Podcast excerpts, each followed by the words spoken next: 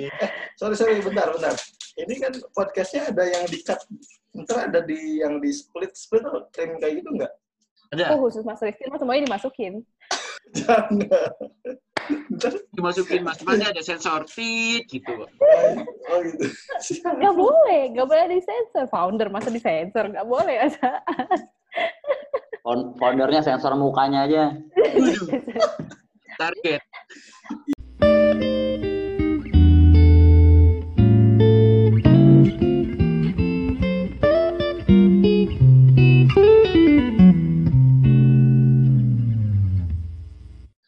Yang penting bukan hubungan, Mas. Aduh. Siap.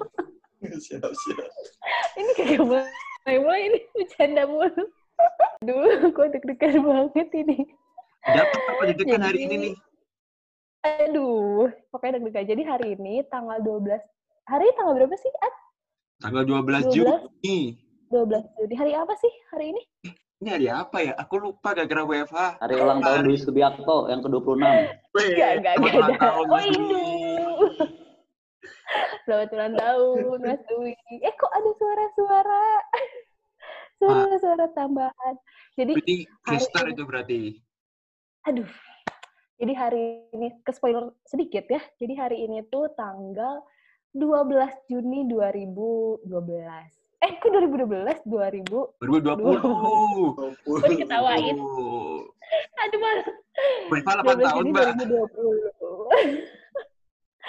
Jadi, sebenarnya nggak ada hari spesial sih hari ini. Cuman, buat ketimbang ngemis, hari ini tuh sangat spesial sekali. Kenapa, Mas Aat? Karena hari ini ketimbang ngemis, ulang tahun yang ke-5. Yeay! Gak kerasa ya, udah kelima lagi. Nah, kemarin-kemarin itu kan kita dari awal Juni itu udah bikin podcast ya, Mas Aat ya. Betul. Episode pertama kita ngomongin tentang betapa besarnya power sosial media. Terus udah gitu kita bercerita sama relawan-relawan dari tiap wilayah. Dan sampailah pada hari ini. Jadi kalau misalnya sahabat ketimbang mis mungkin belum tahu atau lupa, kita tuh temanya adalah kilas balik aksi baik. Betul gitu. Jadi sekali. Dari kalimat mungkin kan kilas baik itu mengenang kembali masa lalu ya, bukannya buat baper. Bukan mau jadi sobat ambyar. Oh, iya. Tapi lebih tepatnya mau mengenang perjalanan ketimbang mis dari awal sampai sekarang. Lo udah 5 tahun loh yang orang-orang bilang paling komunitas ini cuman bertahan selama puasa, paling cuman setahun doang, paling cuman, tapi ternyata 5 tahun. Tapi kita lihat nih, sampai tahun berapa nih kita bertahan? Sampai kapan? Kita berjumpa. Ini nari loh kita, guys. Tapi ngomongin masa lalu nih Mas Aat nih, ya kan? Kalau dari kemarin kan kita ngomongin tentang masa lalu regional, awalnya terbentuk. Sekarang kita mau ngomongin masa lalunya tentang ketimbang ngemis. Mas Aat ngerti nggak? Tahu nggak? Paham nggak tentang masa lalu ketimbang? Kalau aku sih paham. Cuman ada yang lebih paham nih tentang ketimbang ngemis nih. Dasarnya, lahirnya. Kalau aku kan istilahnya kakak ketemu besar lah. Nah ini dari lahirnya prosesnya itu dia tahu. Oh, ibaratnya kalau keluarga nih ada orang tua, ada kakak pertama, ada kakak kedua ya. Nah ini orang tuanya. Jadi, ini orang tuanya. Mungkin Mas Aat kakak kedua gitu ya. Iya. Yeah. Kalau di Cukong lipat kayak aku jadinya nih kakak kedua. Ya udahlah Mas, daripada berlama-lama lagi coba kita ngobrol sama orang tua yang melahirkan ketimbang ngemis ini coba. Oke, kita say hello bareng-bareng. Halo Mas Rizky. Halo Mas Rizky. Halo. Mau disclaimer nih belum tua, masih muda. Coba dong mana suaranya yang namanya Mas Rizky, Mas Cinmai gitu. Orang-orang kan taunya foundernya namanya Mas Rizky. Kita cuma nyebut namanya, sekarang suara emasnya coba dikeluarkan. Iya, suara emas. Sebenarnya sore ini banyak noise-nya. Soalnya ada anak di samping. Halo teman-teman semua, para teman-teman komunitas ketimbang ngemis sama teman-teman follower. Kita sebutnya apa ya teman-teman follower di sini ya? Sahabat ketimbang ngemis ya. Sahabat ketimbang ngemis ya. Anaknya Mas Rizky. Ini apakah aku perlu bawa anak juga biar lengkap? Aduh, jangan. Aku sama Mbak Esther masih belum punya anak nih.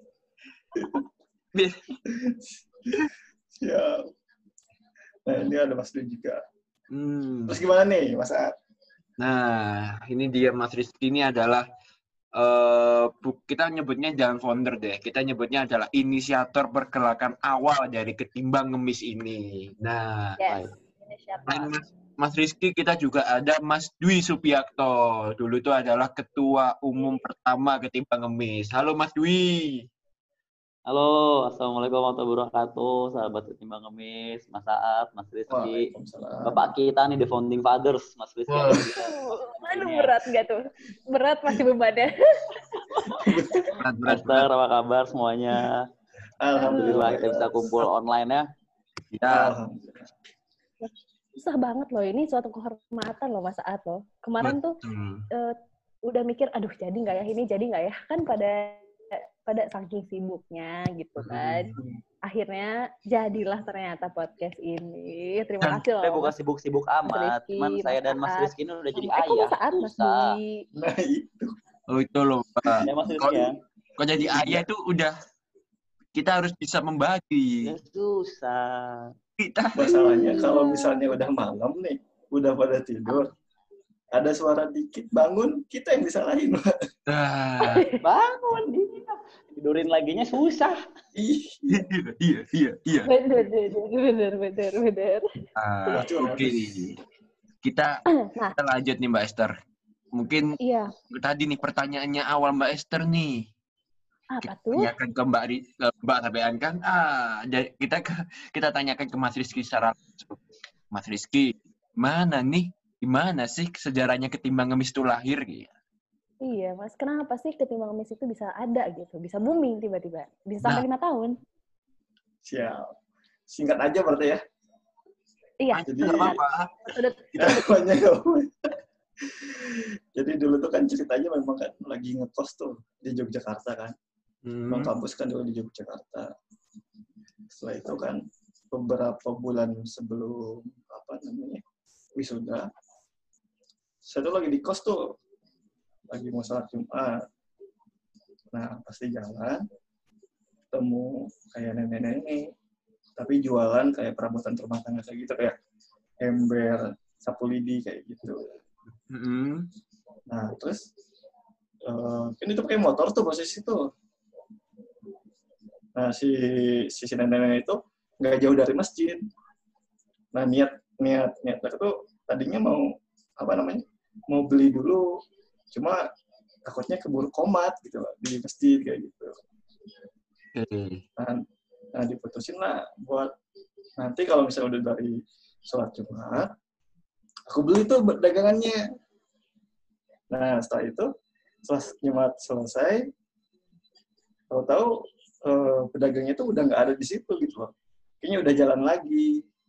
Nah di situ kayak timbul penyesalan, kayak enak banget kenapa nggak dibeli dari tadi gitu loh. Terus sapu lidinya atau embernya aku simpan di masjid kayak gitu kan. Nah pulanglah ke kos tuh, di kos masih kepikiran sama pedagang yang tadi itu, ibu tua itu. Nah berangkat kan dulu kan aku tuh punya akun juga ya, akun media sosial di Instagram tuh lumayan banyak followernya tuh, kayak 200.000 follower kayak gitu. Nah di situ aku mikir tuh, aku punya penghasilan dari akun 200.000 follower tersebut, gimana caranya nih aku bisa menimbulkan impact atau nolong orang seperti orang-orang yang seperti itu tuh biar tertolong gitu, meskipun aku nggak berusaha menolong secara langsung. Nah, karena ada basic di media sosial, bikinlah Instagram tuh, Instagram ketimbang ngemis. Dulu memang belum jadi komunitas. Setelah itu, aku promote terus di akun yang 200.000 follower itu. Banyak follower lah di situ, banyak follower. hampir 6.000 follower kalau nggak salah ya. Tiba-tiba dari apa namanya, dari salah satu akun kayak apa namanya terbesar lah, akun lawak terbesar, boleh nyebutin nggak sih? Boleh. Kita ya. Nanti kita nggak sensor pokoknya Mas, aman. Kita sponsori sama siapa juga. Oh gitu. Dulu pernah di repost juga kan sama akun Dagelan. Tahu nggak? Dagelan. Dagelan kan dulu kan memang besar banget ya. Pas 2012 sudah memimpin lah followernya tuh. Kita di repost. Nah kebetulan ketika kita di repost sama akun Dagelan itu banyaklah follower yang apa namanya follower berdatangan. Nah follower berdatangan itu tiba-tiba ada siapa ya yang menghubungi duluan lewat DM tuh, tiba-tiba minta line kalau nggak salah dari Jakarta ya, Mbak Yona kalau nggak salah ya, Mbak Yona dan beberapa teman lainnya juga ya. Kayak dari Malang itu siapa Mas Firman Aki, Firmanullah. Iya, Mas Firman kayak gitu. Setelah itu kita kumpul tuh di line kayak gitu. Mas Imam juga ada tuh yang dari Bandung. Di line, kita kumpul di line itu tuh masih kayak gimana ya? Belum berencana untuk membuat komunitas. Nah, suatu hari datanglah undangan dari Dasyat tuh. Ya udah, ketika di grup line itu kan banyak tuh. Punya hampir 100 orang lah grup. 100 orang di seluruh Indonesia tuh. Nyaranin buat jadi komunitas. Namanya komunitas Ketimbang Ngemis. Nah, komunitas Ketimbang Ngemis ini nantinya kan tujuannya dari awal kita memang jadi sifatnya membantu mereka untuk di marketing media sosial gitu. Marketing media sosial itu maksudnya jadi marketingnya mereka gitu loh. Misalnya media promosi gitu Mas ya? Iya, media promosi kayak gitu Mas. Nah setelah itu, akhirnya dari situ berkembang tuh Mas. Dari pertama kali masuk TV, secara Dasyat, sampai di-follow sama almarhum Juppe, Olga, Raffi Ahmad, pokoknya dari situ sampai 50.000 follower lah Mas. Dari 6.000 sampai 50.000 follower itu masuk. Dari situ... Sampai dianggap beli ya Mas ya? Iya. Gimana? Akun Ketimbang Ngemis. Sampai dikira beli ya? Iya, sampai dikira beli. Jadi follower. Pokoknya tuh Kak. Saya kan dulu pakai Asus Zenfone 4 tuh, yang masih kecil tuh. Ini nih Asus. Ini nggak pernah dijual nih. Uy, masih ada sejarah. Tapi sejarahnya masih ada loh. Pokoknya hebat. Bikin Ketimbang Ngemis nih. Bersejarah ya Mas ya? Bersejarah nih. Ketika cabai rawit. Iya. Nah, setelah itu berkembang alhamdulillah sampai sekarang. Cuma ada beberapa waktu yang memang karena kesibukan aku ya, dan apa manajemen waktu belum bisa benar. Ya, ada beberapa tahun berapa ya yang nggak aktif tuh, agak sedikit vakum. Di tahun 2016-17 ya. Iya, 16-an ya.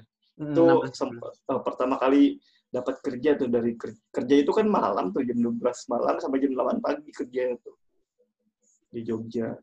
Jadi siangnya dipakai istirahat terus itu agak kurang vakum. Ada inisiatif dari teman-teman Mas Dwi kalau salah ya Mas dan teman-teman lainnya bahwa akan dikelola lagi kayak gitu kan. Tapi kalau misalnya dipikir dari sekarang, ternyata regenerasi itu dalam komunitas memang sangat-sangat perlu. Sangat perlu, diketimbang Ngemis doang telat. Iya. Memang dulu aku terima kasih banget udah diberi kesempatan buat teman-teman membesarkan Ketimbang Ngemis kayak gitu.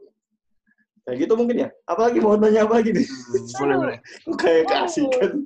Tapi itu punya banyak pertanyaan Mas. Mungkin juga salah satunya misal kenapa sih namanya Ketimbang Ngemis gitu?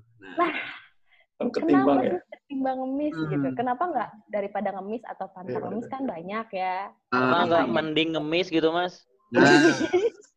Atau jangan nganggur gitu? Atau jangan nggak kerja gitu kan? atau mending danusan, nah gitu kan di kampus. Iya, memang apa nama ketimbang ini di apa di beberapa provinsi atau beberapa daerah itu nggak ada yang nggak kenal ya. Misalnya ketimbang itu kan dulu kan di Jogja ya, aku hidup di Jogja tuh kayak enak aja ngomong ketimbang ya. Ketimbang itu kan memang daripada kan kayak gitu. Kalau ngemis itu memang daripada ngemis ya udah mending jualan kayak gitu. Jadi kita tuh support orang-orang yang masih jualan, baik itu dari usia muda sampai usia tua. Yang penting kita mengapresiasi semangat mereka kayak gitu daripada mereka harus mengemis. Nah, itu ada anak Mas Dwi. Tiba-tiba loh dia tiba-tiba nyalain video ngegendong anak kayak tiba-tiba. Awas anaknya tiba-tiba bangun loh. Ya mungkin itu kalau ketimbang tuh ya apa karena Jawa ya. Lanjut. Karena mungkin dulu di Jawa gitu. Berarti sebenarnya spontanitas ya Mas menamakan ketimbang mis tuh karena ya memang bahasa yang sehari-hari digunakan di daerah Mas Rizky kan. Pada saat itu daerah waktu saya kuliah. Nih Mas, aku ada pertanyaan nih. Waktu itu kan Mas masih kuliah di Jogja ya. Jadi kan namanya kan ya karena Mas tinggal di Jogja gitu ya. Jadi enggaknya ketimbang ya udah pakai ketimbang gitu, ketimbang Mas. Pas waktu di angkatan Mas Rizky pas di daerah Mas Rizky atau di wilayah Mas Rizky waktu itu udah ada belum sih gerakan yang sama seperti yang Mas lakukan ini? Sebelumnya atau mungkin Mas terinspirasi dari ada gerakan-gerakan sebelumnya yang sama makanya Mas melakukan hal ini? Saya rasa nggak ada ya, terus nggak ada sih. Soalnya komunitas ketimbang ngemis berangkat dari spontanitas dan usulan beberapa teman yang udah di grup lain itu. Oke, tapi kalau misalnya kayaknya kalau misalnya di Instagram tuh kayaknya pertama kita deh yang misalnya yang upload sosok-sosok mulia seperti itu kayaknya. Oke, berarti ketimbang ngemis sendiri, merinding. Ketimbang ngemis sendiri berarti bisa dibilang gerakan pionir, perdana ya. Lah ya, gerakan inisiasi ya. Pionir ya. Kita bangga kalau kita masuk ketimbang ngemis gitu. Pionir, ketimbang ngemis. Gitu, karena kan kalau sekarang dilihat kan udah banyak, maksudnya nggak bisa nggak kehitung lah gerakan sosial kan, entah ada yang berbentuk yayasan, ada berbentuk komunitas, ada yang personal, bahkan sekarang banyak orang yang personal itu jadi rela gitu bikin akun terus mempromosikan padahal mereka nggak dapat apa-apa. Jadi kayak makin banyak gitu gerakan. Makanya aku nanya, ternyata kita bisa dibilang pionir ya waktu itu ya. Insya Allah, mudah-mudahan. Keren banget. Mantap. Nah, Mas berhubungan ya kita hubungin dari nama sekarang ke logo. Nah, itu logo punya makna nggak Mas? Atau buatnya itu dengan inspirasi apa nih kok logonya hitam, seginya ada 6 apa 8 ya? Aduh. 6 ya? Kelihatannya kita menjiwai ini. Enggak, ada 8. Ada 8. 8 apa 6 nih? 8. 1, 2, 3, 4, 5, 6, 7, 8. Wih. 8. Jiwa. Ada hitam, tulisan ketimbang. Malu. Mas. Jadi gini, dulu kan ada beberapa ada beberapa anggota ya di grup lain tersebut. Nah di grup lain tersebut kan kita kan mau berangkat ke Jakarta tuh, Dasya, bikin logo dulu buat komunitas kan. Nah sampai sekarang saya tuh masih penasaran tuh siapa yang bikin logonya, karena dulu siapa yang bisa desain kayak gitu di grup kan. Wah, ini tuh kok. Waduh. Siapa gitu mas-mas kan? Laki-laki tuh yang bikin tuh. Nah, setelah ada Mas ya. Gimana? Yang di grup lain berarti ya? Iya, yang di grup lain itu. Oke. Nah, dulu kan ada beberapa desain yang cocok yang kita pakai itu sekarang. Karena mungkin kalau filosofinya tuh mungkin kalau hitam sama putih itu memang kita tuh enggak dipengaruhi siapa-siapa ya maksudnya tuh. Enggak berdiri sendiri lah ya, berdiri sendiri dan kita memang enggak ada penghasilan dari komunitas tersebut gitu.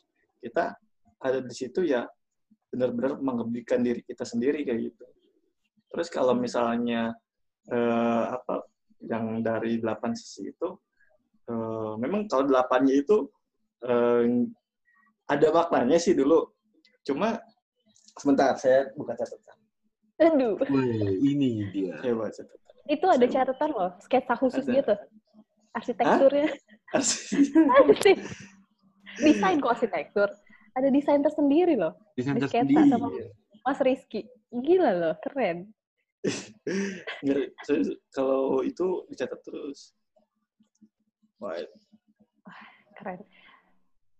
Tapi siapapun itu, siapapun kamu yang bikin logo, terus untuk teman-teman dari Dagelan, wah terima kasih banget ya, berarti berperan besar ya dulu di Ketimbang Ngemis. Iya. Oh ini nih, ada nih, nemu nih. Dulu kan ada satu flashdisk kayak itu, kayak flashdisk itu kayak berharga banget. Terus aku backup kan di apa? Aku backup di harddisk tuh. Jadi hitam tegas dan percaya diri. Diharapkan semua para relawan KN punya ketegasan untuk menciptakan Indonesia bebas dari budaya mengemis. Amin.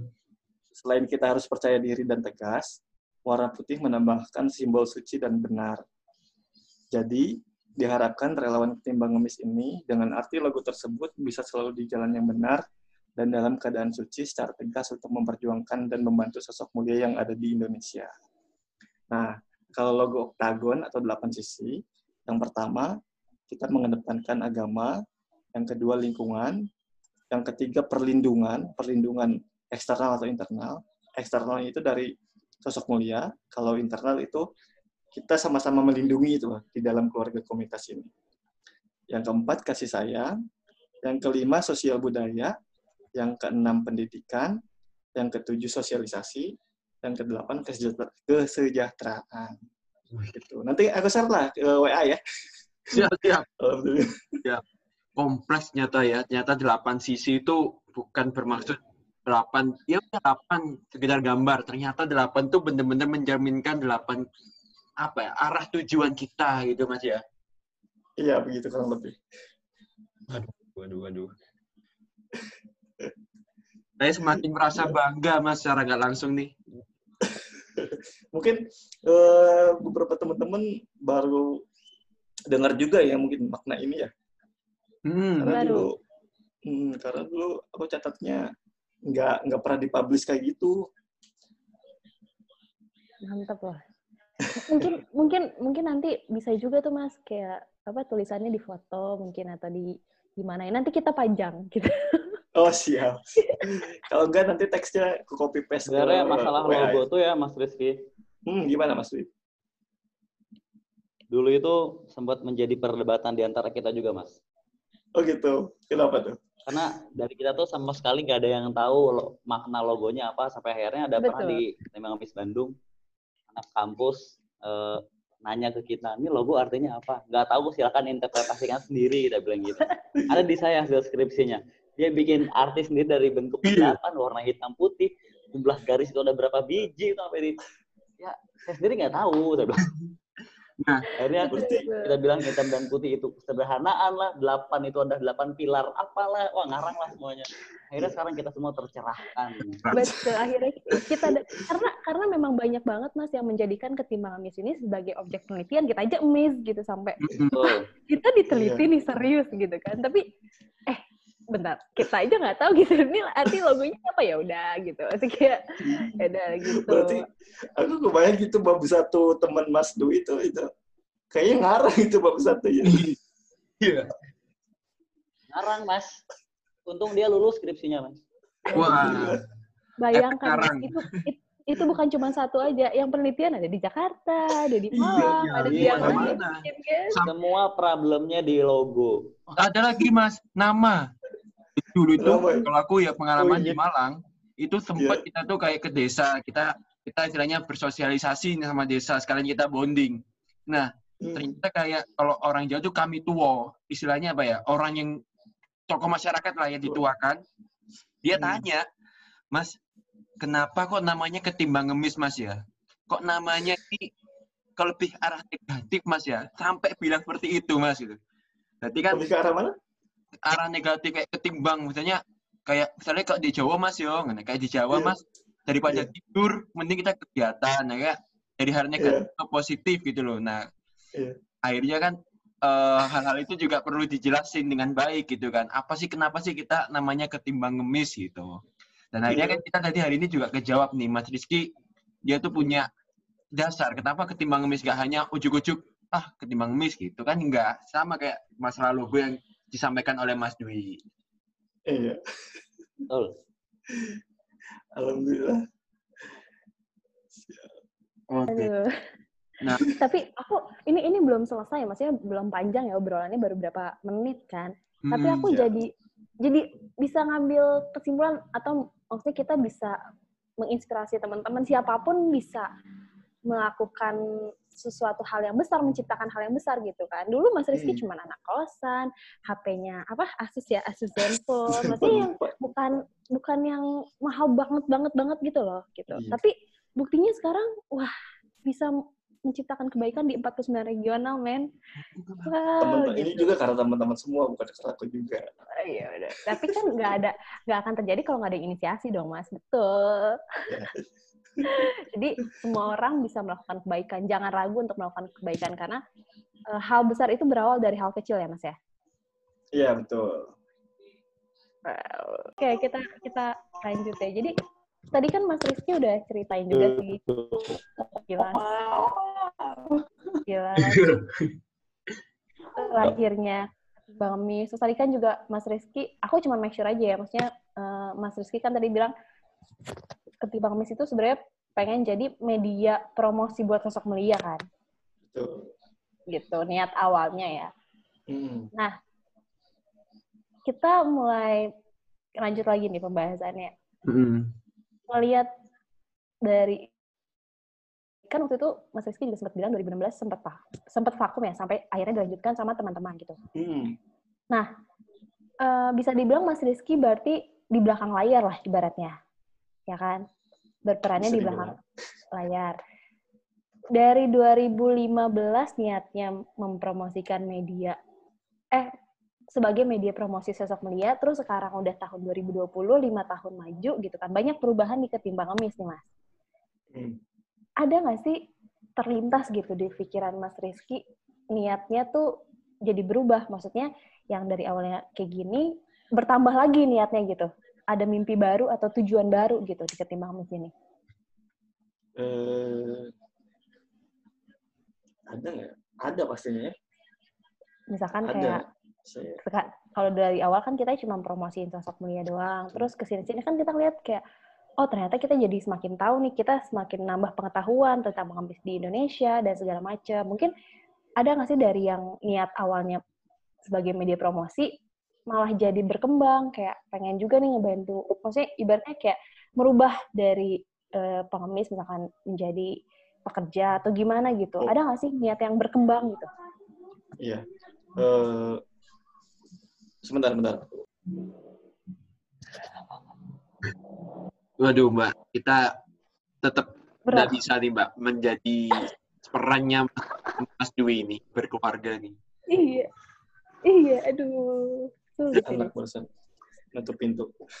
Jadi gini, memang kalau misalnya untuk ketimbang ngemis sendiri, dari dulu fokusnya memang kita, misalnya aku sendiri, pengen tetap membantu mereka, para pedagang-pedagang yang masih semangat berjualan kayak gitu.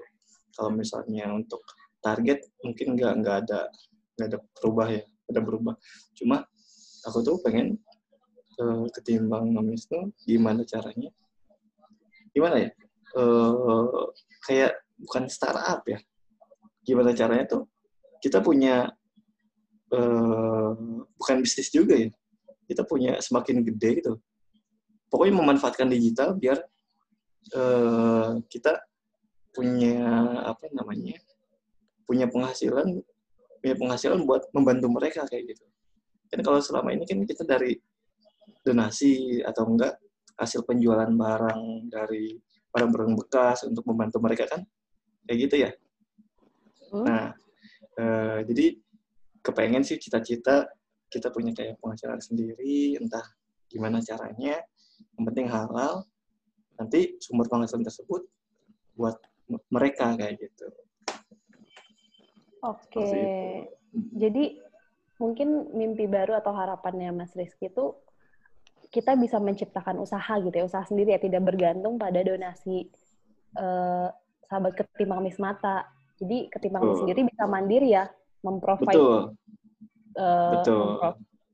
benefit untuk sosok Melia bisa bertahan hidup selanjutnya. Betul. Cuma bukan benefitnya bukan apa namanya, bukan untuk anggota ya, maksudnya buat sosok kuliah kayak gitu. Takutnya ada yang disalahartikan bahwa Ketimbang Mis pengen punya apa namanya penghasilan dari komunitasnya, takutnya gitu kan. Yang lebih aku pengen tuh lebih kita punya apa namanya manfaat atau punya keuntungan, tapi nantinya keuntungan tersebut buat para pedagang atau sosok mulia gitu. Okay. Biar mandiri lah kita ya. Iya, berarti buat sosok mulianya tetap ya, bukan buat ininya operasional komunitas kan berarti. Betul. Contohnya gini aja, simpelnya ya. Kita punya akun YouTube kayak gitu. Nah, kita punya penghasilan dari akun YouTube tersebut. Nah, penghasilan tersebut kita bisa buat sosok mulia kayak gitu. Oke. Okay. Contoh sederhananya sih kayak gitu. Nah, Mas, kalau misalnya ini Mas endorse. Nah, itu gimana nih pendapatnya Mas Rizky? Kalau endorse tergantung. Apalagi kan di awal-awal postingan tuh Mas Rizky sempat, itu Mas Rizky bukan sih yang ngepost yang kita nggak terima iklan, mohon maaf dan segala macam, ya kan? Mungkin sahabat Ketimbang Mis bisa nge-scroll postingan-postingan di awal-awal tuh ada kayak gitu. Itu maksudnya iklannya tuh kayak gimana sih Mas bentuknya? Betul, karena memang yang kita posting itu di Instagram tuh para pedagang-pedagang atau sosok mulia gitu. Ketika kita posting pedagang atau sosok mulia tersebut dan kita kita kita selipkan satu paid promote atau sesuatu yang menghasilkan untuk kita, tapi memberi dampak luas juga bagi para pengusaha atau para online shop lainnya. Itu kayak kok tega banget gitu loh. Iya nggak sih? Kok tega banget sampai kita tuh mengambil keuntungan dari paid promote itu sendiri kayak gitu. Karena dulu tuh mikirnya kok kayak nggak etis banget kalau misalnya kita ada paid promote di Instagram kita sendiri kayak gitu. Kalau bisa kita tuh punya penghasilan secara mandiri, tapi jauh dari prasangka publik bahwa kita ini ingin memanfaatkan pedagang-pedagang ini agar kita dapat, jangan sampai kayak gitu. Oke. Okay. Berarti kalau misalnya paid promo tuh sama ya kayak endorse ya? Sama. Gimana? Paid promo tuh sama kayak endorse. Iya, paid promo sama kayak endorse. Oh, oke. Mbak, ini tapi kalau ngeliat Mas Dwi tuh pengen nanya deh katanya. Oh, boleh. Silakan Mas, sikat. Kembali. Ini sesinya sesi aku sama Mas Dwi atau semua ditanya? Oh, sesi Mas Rizky sebebas Anda cerita apa aja, Mas. Berasa diinterogasi nih. Siap. Gimana Mas Dwi? Kayaknya banyak banget. Menariknya tuh kita 2016 ya. Paling menarik 2016. Yeah. Dimana Ketimbang Mis setiap regionalnya udah melambung tinggi, tapi malah pusatnya nggak ada nih. Malah Mas Rizky saya rasa bilang, bukan 2016 sih Mas. 2016 atau 17 ya? Kalau 16 tuh saya masih ingat tuh masih 16 atau 17 lah ya. 17 pertama kita 17 kan ya? Pertama kita 17. Iya, 2017 kan. Yang jadi unik gini. Ini kakinya udah pada bisa jalan sendiri nih semuanya nih, Mas. Nah, itu. Tapi kepalanya di mana kan gitu ya waktu itu ya. Sampai saya di gatas 1 sempat nyeletuk gini. Bodo amat sama Mas Rizky, tapi kita harus membuat ini menjadi lebih maju lagi gitu. Sampai akhirnya disadarkan lah oleh salah seorang anak Ketimbang Mis Palembang yang merupakan adik kelas Anda ya. Oh, Darul. Mantap itu. Om Brewok. Si Om Brewok tuh bilang, nggak bisa begitu. Bayar bagaimanapun, nggak ada Rizky, nggak ada Ketimbang Mis. Pertanyaan saya, Mas.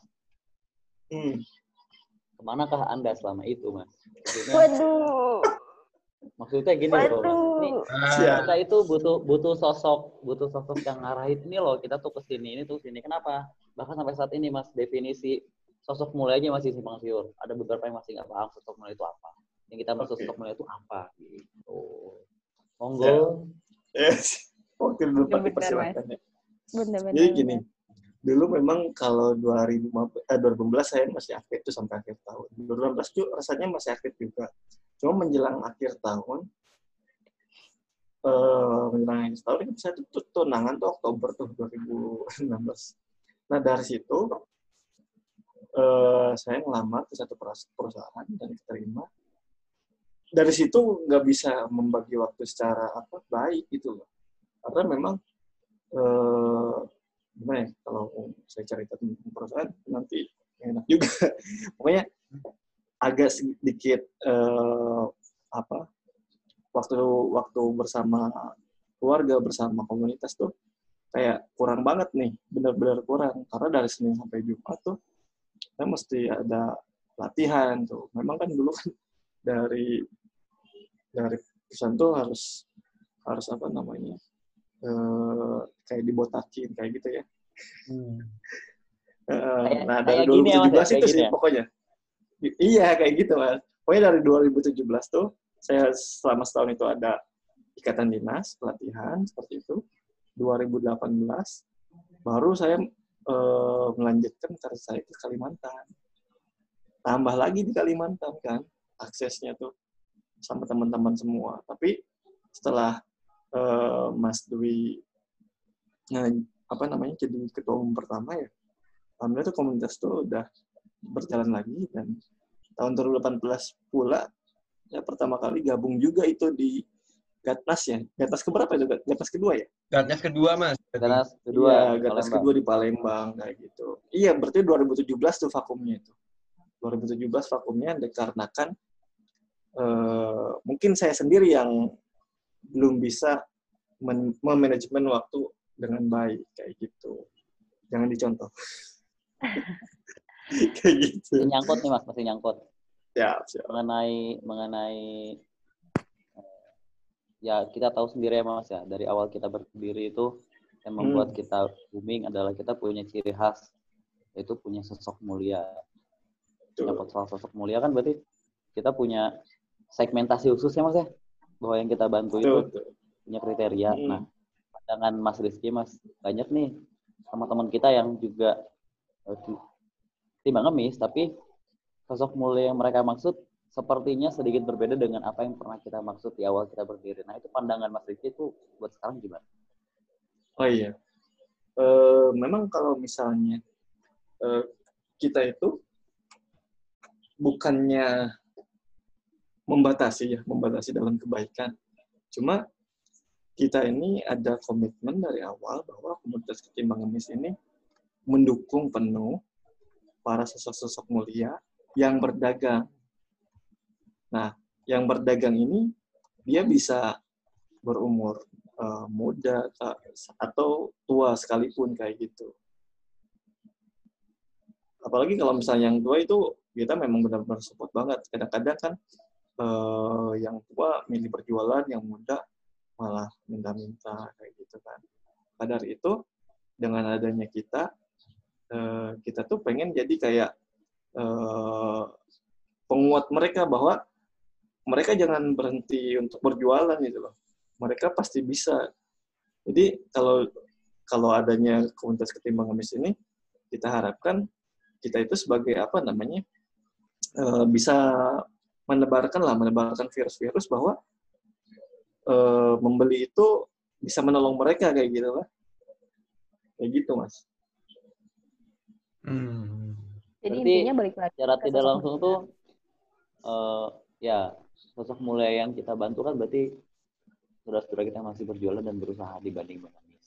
Betul sekali. Mas ya, secara tidak langsung kita mengedukasi masyarakat bahwa kita harus memelihara mental orang-orang yang memang punya daya juang tinggi ini. Jangan sampai yang udah mentalnya bagus kita nggak bantu, malah yang ngemis-ngemis mentalnya kurang bagus kita bantu. Jadi kan kita memelihara banyak pengemis, tapi nanti orang-orang yang mentalnya udah mental baja malah nggak kita dukung itu Mas ya, betul Mas. Kalau kata Sunda, eta pisan, Mas. Nah, gitu banget lah. Nah, eta pisan. Gitu banget. Berarti sahabat ini mengemis. Ada. Gimana Kaisar? Eta pisan. Aduh, tapi penasaran nih. Berarti kata-kata yang kita highlight itu kalau di ketimbang mengemis itu apresiasi, berarti bisa dibilangnya apresiasi, sosok mulia gitu kan? Jadi mungkin aku sekalian menyambungkan karena banyak mulai salah perspektif nih Mas Rizky ngelihatnya postingan kita tentang lansia, tapi mereka lebih mengasihani daripada mengapresiasi mungkin gitu. Ibaratnya ya kasarnya mungkin lebih banyak yang bilang kasihan daripada keren gitu. Ibaratnya gitu. Jadi berarti sebenarnya kita mengapresiasi ya. Betul. Okay, betul, kita sangat mengapresiasi teman-teman yang bantu bantu para yang misalnya mohon maaf ada yang sakit yang membutuhkan biaya untuk perawatan, kita sangat mengapresiasi buat teman-teman yang menggalang dana untuk itu kayak gitu, karena bagaimanapun itu juga itu kemanusiaan juga kan ya. Betul. Jadi kita highlight itu apresiasi, terus sosok mulia, terus tidak mengemis, ibaratnya gitulah ya. Ya, betul. Ngomongin sosok siapa sih yang nggak mau Indonesia tanpa ngemis gitu? Semua sih tanpa ngemis, Mas. Gimana? Tapi undang-undangnya salah ya, Mas. Undang-undangnya salah. Ngemis dan gelandangan dipelihara oleh negara, jadi ya udah. Aduh, kalau misalnya nanti ada pemerintah yang dengar, mohon maaf. Yang ngomong Rizky dari BNI Syariah. Aku cuma iya aja gitu loh. Yang ngomongin itu Mas Dwi. Astaga. Nah, dari tiga highlight tadi, apresiasi, tidak mengemis, dan sosok mulia. Aku ada agak sosok mulia nih. Kenapa namanya sosok mulia? Kenapa nggak? Apalagi sekarang banyak teman-teman yang sebutannya beda-beda sih. Nggak apa-apa sih ya sebenarnya, ada yang nyebutnya sosok inspiratif gitu. Terus ada yang nyebutnya yang lain lah gitu. Kenapa sih disebutnya sosok mulia? Kenapa nggak sosok tidak mengemis, sosok seimbang mengemis gitu? Kenapa ada sampai kata-kata sosok mulia? Terus ada singkatan nggak sih? Maksudnya dari Mas Rizky sendiri, sosok mulia itu disingkat apa gitu? Kalau sosok mulia sendiri memang dulu ada inisiatif dari salah satu regional mungkin Ketimbang Mengemis Jakarta ya. Mereka menamakan pedagang itu sosok mulia. Nah berangkat dari situ, tadinya kita ngomong kayak nenek itu, kakek itu kayak gitu kan, atau pedagang itu kan kayak enak aja gitu kalau misalnya beda-beda kayak gitu. Ya udah, sosok mulia itu kan hal yang baik. Kenapa kita nggak pakai aja gitu loh? Jadi kayak terinspirasi dari teman-teman KNJ kayak gitu. Oke, jadi lagi-lagi banyak orang yang berperan ya, maksudnya tidak. Betul. Memang Mas Rizky yang menginisiasi, tapi banyak orang yang ikut berperan dan bergerak di dalamnya gitu ya. Jadi makanya semakin besar yang Ketimbang Mengemis ya. Mulai dari penamaan Solia tadi dari teman-teman Jakarta, habis itu dari logo pembuatan mungkin dari teman-teman yang kota lain. Mungkin Mas Rizky lupa. Jadi nanti kalau merasa dia yang buat, silakan ngechat Mas Rizky ya. Mas Rizky saya lo yang buat gitu. Iya. Tapi ada giveaway dari Mas Rizky. Menghubungi Rizky Cinoy di Instagram. Iya. Dulu tuh di HP ini bisa masih buka lain, cuma historinya tuh pada nggak ada gitu. Oh, nggak ke backup Mas ya berarti ya pas itu ya? Iya. Mas kalau postingan nih, postingan pertamanya Mas Rizky di akun Ketimbang Mengemis Solianya itu siapa sih Mas? Itu jualan apa? Masih inget ya? Ceritanya gimana? Masih inget nggak ya? Betul. Nah, sekarang aku masih ingat banget tuh, kalau nggak salah tuh beliau Solia tersebut jualan wedang ronde di alun-alun Kidul Utara di Yogyakarta. Namanya Mbah siapa gitu, nggak tahu sekarang masih ada atau sudah tutup usia ya. Kayaknya mudah-mudahan sih masih ada sih. Amin. Itu apa namanya wedang rondenya tuh enak banget, kesukaanku sama istri, dulu istri sama juga di Jogja. Banyak lah yang berperan lah. Oh, kirain sama yang lain beda ya. Yang mana? Kamu jadi istri ya Mas ya? Iya. Mbak-mbak siapa gitu namanya. Ternyata nggak kaget lah ya kalau selain kita aksi sosial, kita juga aksi di mana kita mempersatukan dua manusia dalam ketimbang iya. Pantas banyak loh. Banyak sekarang ya. Banyak ya. Sekarang makin banyak, sekarang makin banyak. Membangun romansa kehidupan. Apa? Membangun sekarang antar regional banyak yang besanan, Mas. Iya, benar. Aduh, termasuk Anda? Oh, bukan. Beda. Lanjut. Hampir. Saya boleh tunjukin sesuatu nggak nih? Iya, boleh. Boleh banget. Tunjukin apa, Mas? Silakan, Mas. Tapi disable nih. Ini nih yang pertama kali aku post tuh Mbah Payem nih. Oh, Mbah Payem namanya. Masih ada loh, keren loh. Masih 2019 sih berita ini nih. Kayaknya masih, mudah-mudahan sih masih panjang umur sekarang. Amin. Luar biasa. Berarti pertama kali aksi nyatanya Mas Rizky itu udah dilakukan di Mbah Payem tadi, Mas ya? Ronde Mbah Payem. Jualan wedang ronde. Di Alun Utara. Berarti ketemu awal sama sosok mulia itu sama nenek penjual sapu. Terus pertama kali ibaratnya kayak mempromosikan atau berdonasi nih. Membeli dagangannya. Pertama ini sosok mulia yang dibeli dagangannya. Dibeli dagangannya dan diposting di akun komunitas Ketimbang Ngemis. Mantap. Mas, omong-omong nih ya, tadi kan latar belakangnya adalah ceritanya ketemu sama mbah-mbah yang jualan alat rumah tangga itu. Nah, akhirnya ketemu nggak Mas itu ceritanya? Nggak pernah ketemu lagi sampai sekarang. Iya, kayak gimana? Kayak nyeselnya sampai sekarang juga sih. Tapi kalau mengingat dari cerita story Ketimbang Ngemis ya, ada untungnya gitu loh. Ya mudah-mudahan mbah-mbah tersebut atau penjual pedagang tersebut bisa mendapatkan impact juga ya, mudah-mudahan pahala, karena dengan adanya beliau dan saya nggak tolong waktu itu terciptalah komunitas ini kayak gitu.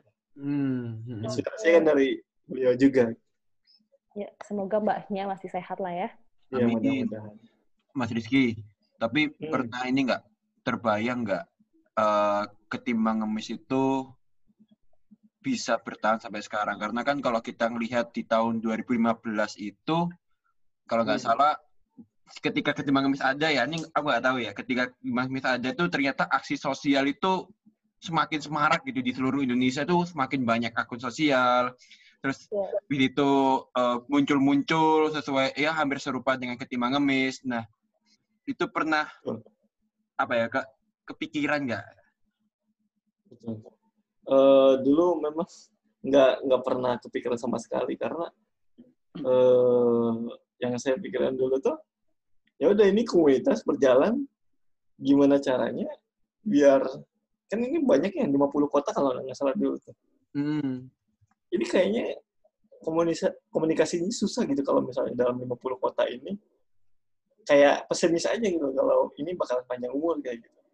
Tapi hebatnya Mas Dwi dan teman-teman, Mas Aat, Mas Esther, ketika tahun 2018 itu mengubah komunitas Ketimbang Ngemis ini, gimana caranya biar komunikasinya lebih bagus.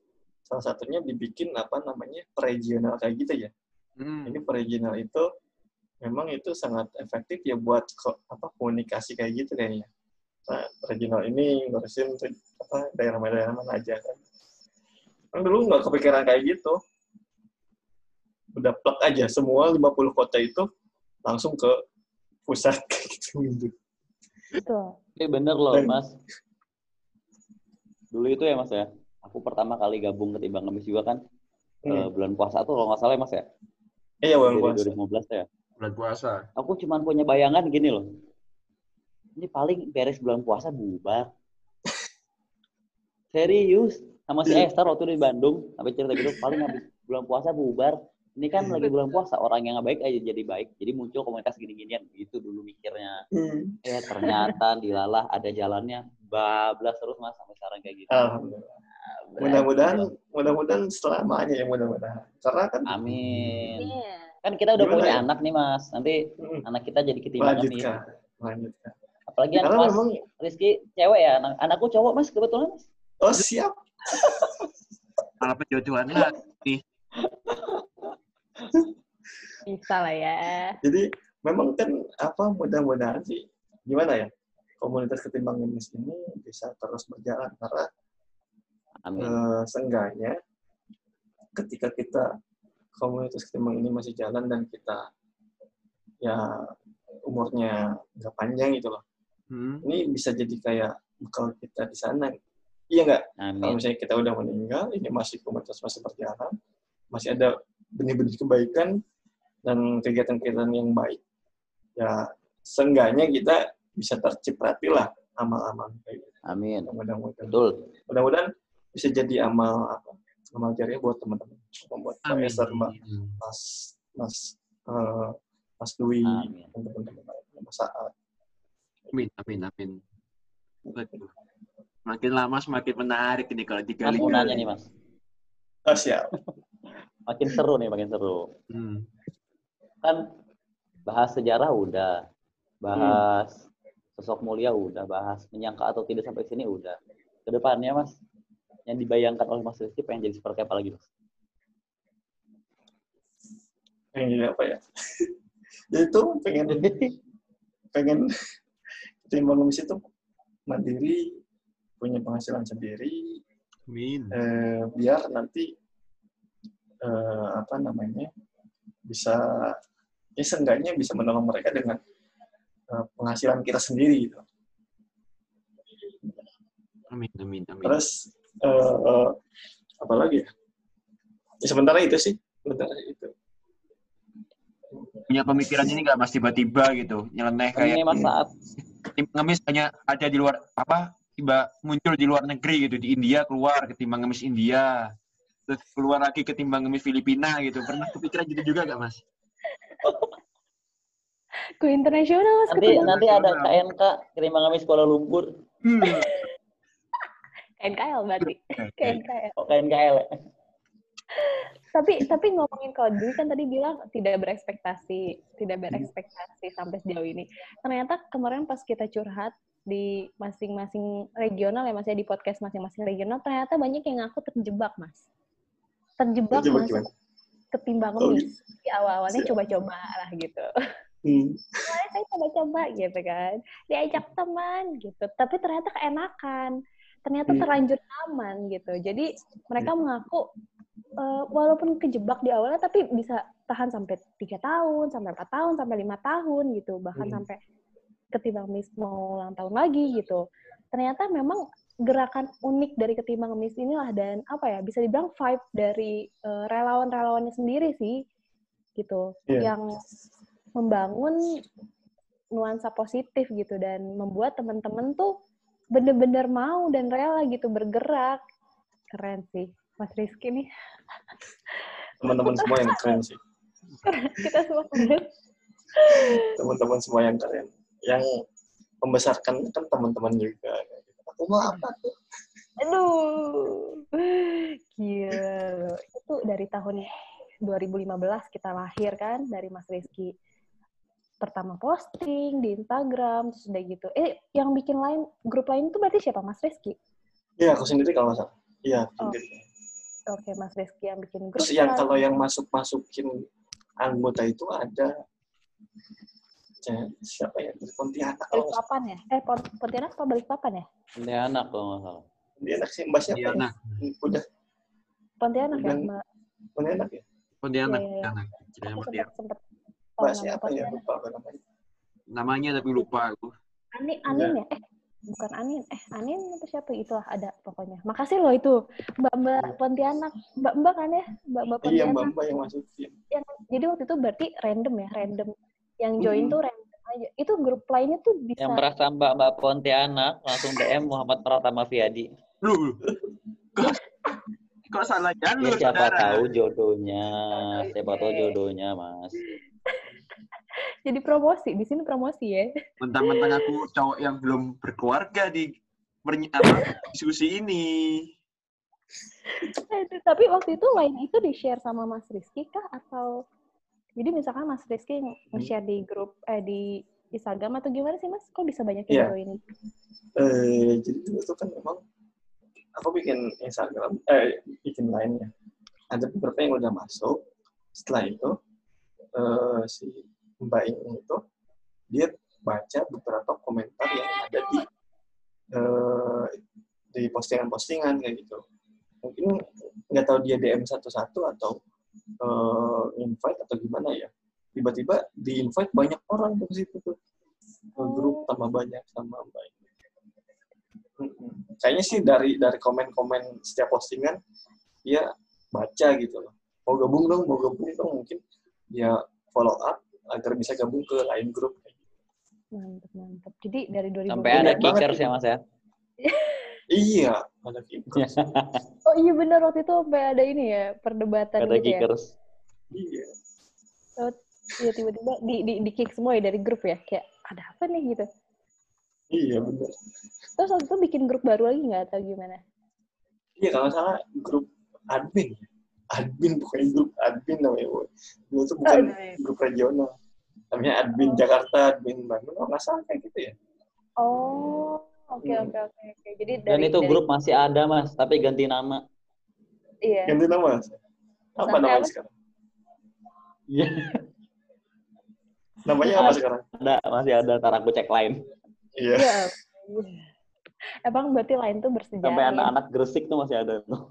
Dari Instagram, terus kita lahir ke grup lain gitu kan, terus sampai numbuh banyak regional. Padahal waktu itu tuh kita nggak ada patokan gitu kan, nggak ada struktur organisasi, tidak ada ibaratnya tidak ada handbook gitulah ya dari sumber gitu kan. Baru ini nih hari ini nih kita dapat pencerahan. Banyak. Berkembang sampai berapa? Iya, berkembang sampai puluhan regional, tapi kita tidak punya tangan gitu, tidak punya bukan panutan sih, ibaratnya berjalan sendiri. Iya, tidak ada sumber, berjalan sendiri sampai, nah kita move on sedikit ya dari 2015 kan, gitu kita move on sendiri sedikit. Waktu itu KN udah semakin bertumbuh, dari grup lain kan semakin bertumbuh tuh ya, kayak Bali, Palembang, Jakarta, terus Pontianak kan, dan beberapa regional lainnya mulai bikin Ketimbang Mis regional. Disitulah lahir Ketimbang Mis regional. Sekali lagi tanpa ada panduan. Ya kan? Ternyata tidak disangka dengan hanya kita memegang teguh prinsip kita membantu sosok mulia, masing-masing regional itu ramai gitu. Dapat sambutan hangat dari netizen kan? Betul. Berkembang lagi ke tahun selanjutnya 2016 gitu. Masih berjalan seperti biasa 2017 gitu.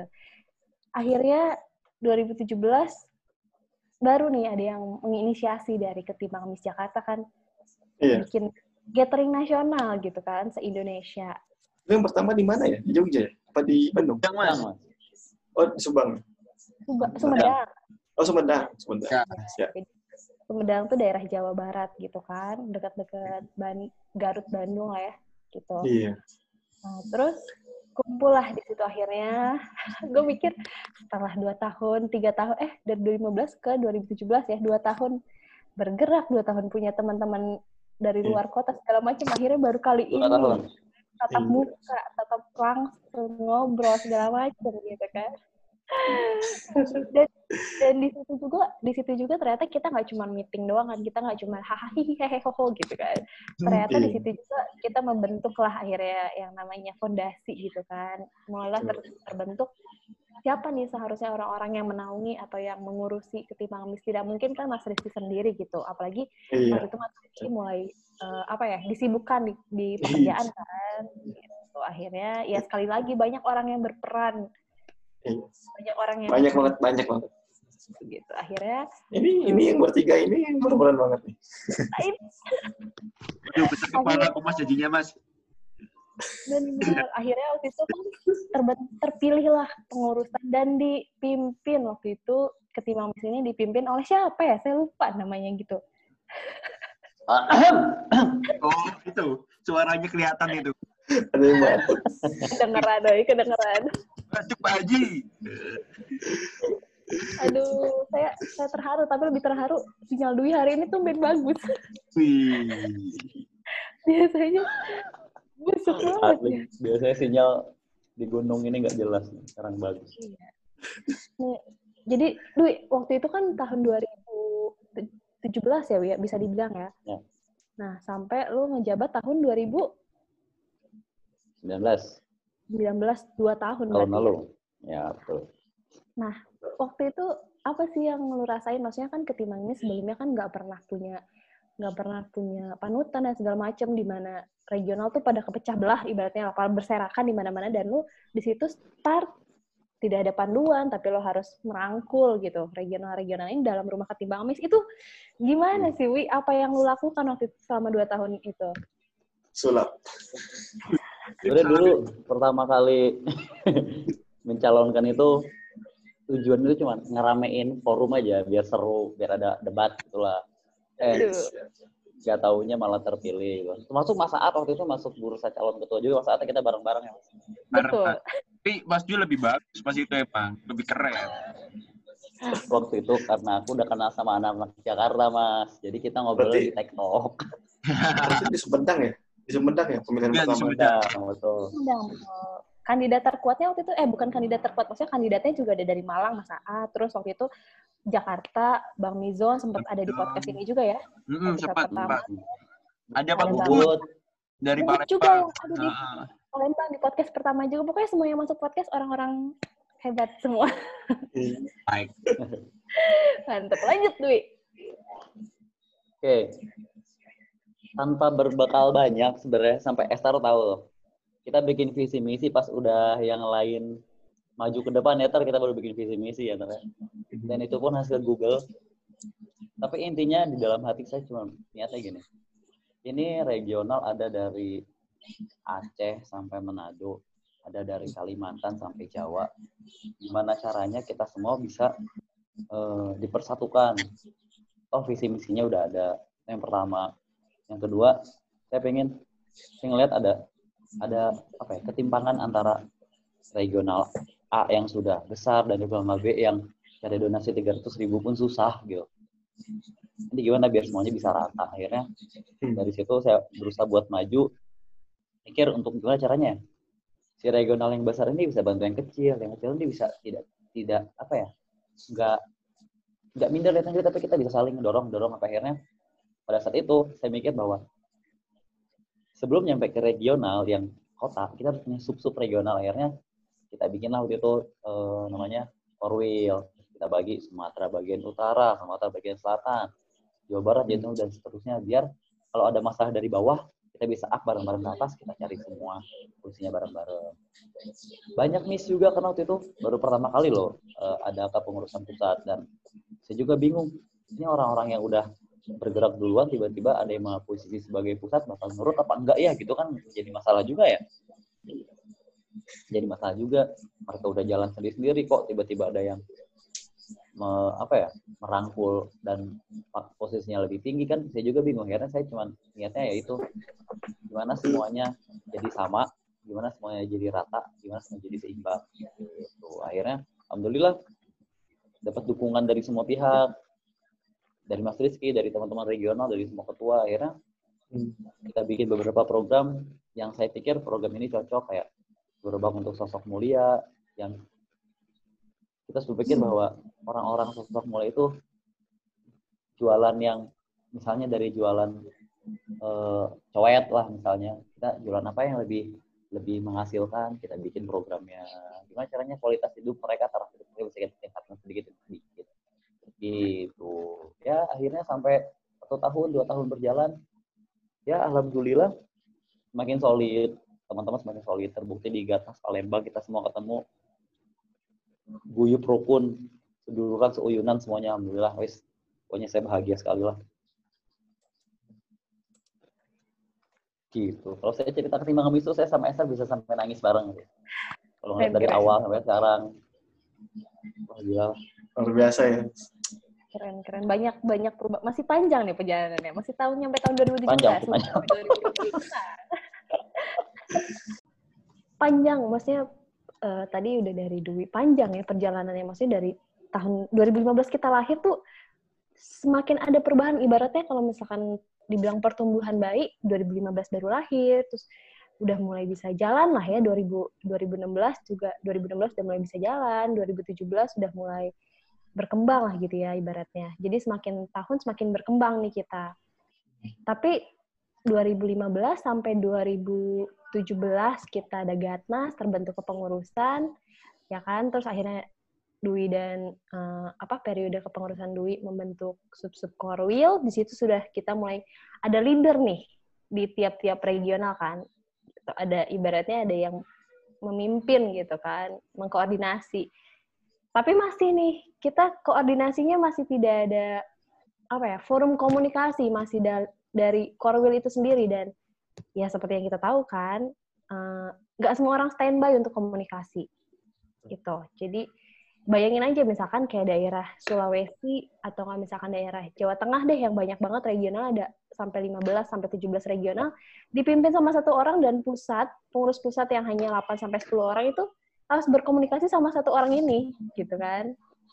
Waktu itu nggak ada media komunikasi yang langsung ke orang lain, jadi ke regional. Jadi kita masih berjalan sendiri-sendiri lagi di situ. Sekali lagi tanpa panduan apapun dari Bapak Rizky ini. Gitu. Tapi setidaknya sudah mulai ada progres sedikit-sedikit gitu ya. Dari 2017 kita di Gatnas Benang, dan waktu itu pun kita mulai Gatnas lagi di tahun 2018. Masih di kepengurusan Dwi di Palembang. Di situ udah mulai kompak, mulai banyak juga regional baru yang berdatangan, mulai banyak regional yang join gitu kan. Dan waktu itu Palembang juga bisa dibilang menyediakan sedemikian rupa gitu untuk teman-teman yang datang ke gathering nasional itu gitu kan, membawa kesan baik lah ibaratnya. Nah, ada lagi nggak Bu yang mau disampaikan di angkatan Dwi, di periode Dwi deh? Jadi gini, sebenarnya terkait soal Korwil tadi ya. Betul kata Esar, Korwil tuh beban kerjanya beda-beda. Mas AA tuh termasuk yang luas waktu itu, Mas AA. Jatim, Madura, Bali, Nusa Tenggara. Iya, pas zamannya. Aduh, itu sebenarnya mau nggak mau gimana ya? Ya kita sama-sama menjadi relawan ya, rela diperkosa oleh pekerjaan kita gitu. Wuh, tidak mau gitu. Cuman harus diakui bahwa pada saat itu semua Korwil itu koordinasinya cukup baik. Terbuktinya apa? Korwil para koordinator wilayah itu mengadakan gathering sendiri, gathering tingkat wilayah. Jatim ngadain Jawa Timur, Jawa Tengah ngadain Jawa Tengah, Sumatera ngadain Sumatera. Tujuannya apa? Orang-orang yang merasa keberatan dengan gathering nasional yang ongkosnya lebih berat, mereka tetap bisa kumpul, tetap bisa terahmi di medium yang lebih kecil, di tingkatan yang lebih kecil. Akhirnya walaupun tidak ikut kegiatan nasional, informasi-informasi yang didapat dari kegiatan nasional tetap diteruskan lewat koordinator wilayah itu sendiri. Makanya banyak tuh mulai bermunculan regional-regional baru. Makanya kita sempat naik tuh regional banyak banget, hampir 60-an nih seter ya. Cuman akhirnya sekarang terkikis lagi. Nggak apa-apa, nggak masalah di regional, tidak penting. Yang penting bagaimana kita bisa tetap berjalan teguh dan tetap dengan semua tujuan kita dari awal. Hambatannya apa sih? Jelas ada hambatannya. Hambatan paling berarti adalah wilayah Indonesia yang sangat luas dan itu harus disatukan dengan visi-misi yang sama. Itu sulit sekali. Kenapa sulit? Belum tentu apa yang di sini disebut masalah di daerah Sulawesi sudah menjadi masalah. Belum tentu yang di Sulawesi belum jadi masalah di sini menjadi masalah kan gitu. Tapi bagaimana caranya kita seragamkan semuanya, kita samaratakan semuanya dan bikin program-program yang bisa diterima oleh semua masyarakat. Gitu, Mas Rizky dan Mas Aal. Ya. Bumet. Dan mungkin kalau hambatan terbesarnya itu sebenarnya semangat gitu ya. Kita masih ada sampai sekarang kan karena volunteernya, relawannya yang masih semangat. Kalau misalkan sudah tidak semangat ya udah. Itulah di situ hambatan baru. Hambatan baru muncul, betul. Dan kalau untuk dibilang program masih tetap untuk sosok mulia ya, mengarahnya pada sosok mulia. Betul. Apapun semua yang kita lakukan, niatan untuk sosok mulia. Sekecil apapun niatnya sosok mulia. Kenapa? Ya itu tadi balik ke yang Mas Rizky tadi bilang. Kita nggak nyari keuntungan, tapi kita mencari celah-celah buat mengembangkan dan mensejahterakan sosok mulia kita gitu. Jadi dari yang 2015, ibaratnya kalau bayi tadi kan dari bayi sampai bertumbuh. Kalau misalnya dari rumah, ibaratnya dari gubuk nih rumahnya, ya kan? Dari atapnya jerami doang, terus udah gitu yang tinggalnya cuman orang tua doang, terus mulai nih diperbaikin, tembok udah mulai tembokan, terus yang bisa bernaung di situ keluarga inti, terus mulai lagi sekarang rumahnya semakin bagus, dan mulai banyak orang yang bisa tinggal di dalamnya gitu. Mulai ibaratnya ponakan, sepupu lah gitu ya. Gitu. Kita lanjut. Indikatornya adalah saat kita udah ada yang sirik dan ngomongin, berarti kita sudah besar. Mantap. Tapi semakin gimana sih pepatah, semakin tinggi pohonnya semakin besar anginnya. Makin besar kita, makin banyak yang mengeliling. Tapi percayalah, relawan Ketimbang Misma semangat tetap. Insya Allah. Iya. Saya juga salut sama teman-teman semua tuh. Gimana ya? Maksudnya kan kita kan nggak ada penghasilan dari komunitas ini, nggak ada keuntungan secara pribadi, nggak ada ya untuk kita semua. Tapi semangatnya teman-teman yang aku lihat tuh luar biasa sekali ya. Mungkin ya, selain semangat, ada kos yang perlu dikeluarkan juga mungkin ya. Contohnya buat bensin, buat ya sekedar bikin apa janjian untuk nongkrong di kafe, itu kan memang benar uang sendiri kan kayak gitu ya. Sampai rela sampai kayak gitu, itu luar biasa sekali menurut saya. Salut. Jadi terharu. Sekali lagi saya lebih terharu, Dwi. Sinyalnya hari ini lebih bagus daripada sebelumnya. Aduh. Oke, dari 2017 nih. Ada Mas Rizky, jadi sinyalnya harus menghormati Mas Rizky. Waduh, sampai sinyal aja ini gitu, hormat ya. Aduh. Dari 2017, zamannya Dwi. Terus 2018 kita mulai Gatnas kedua. Terus 2018, terus 2019 Dwi lengser waktu itu. Akhirnya dengan kondisi regional masih berjalan sendiri-sendiri, tapi sudah mulai dikepalai sama koordinator wilayah ya, ibaratnya, dan kepengurusan. Kita mulai pergantian ketua baru 2019, atau tepatnya 1 tahun yang lalu. Waktu itu ada siapa sih? 2019 semuanya kita sambut. Itu loh yang gagal di 2017. Aduh. Itu loh yang mantan Korwil Jatim 2017. Ya. Gak di sini orangnya. Gak ada di sini. Aduh, ada. Namanya Pratama Fiadi yang jadi host loh dari awal podcast. Gak dari awal banget lah. Coba Mas Aat dari 2000, mungkin belum banyak lah ya yang maksudnya belum sampai akhir kan, tapi sudah banyak yang ibaratnya dilewati lah. 2017 2019 ya? 19 September ya? Iya, September. Bahkan tantangannya Mas Aat ini di atas tantangan kita semua, karena dia menjadi ketua langsung kena COVID dan bikin program di tengah COVID, dan itu keren banget gitu, keren. Programnya keren. Itu dia. Kalau waktu itu program di Dwi, programnya kalau salah pemberian gerobak usaha ya, disebutnya Grobolia.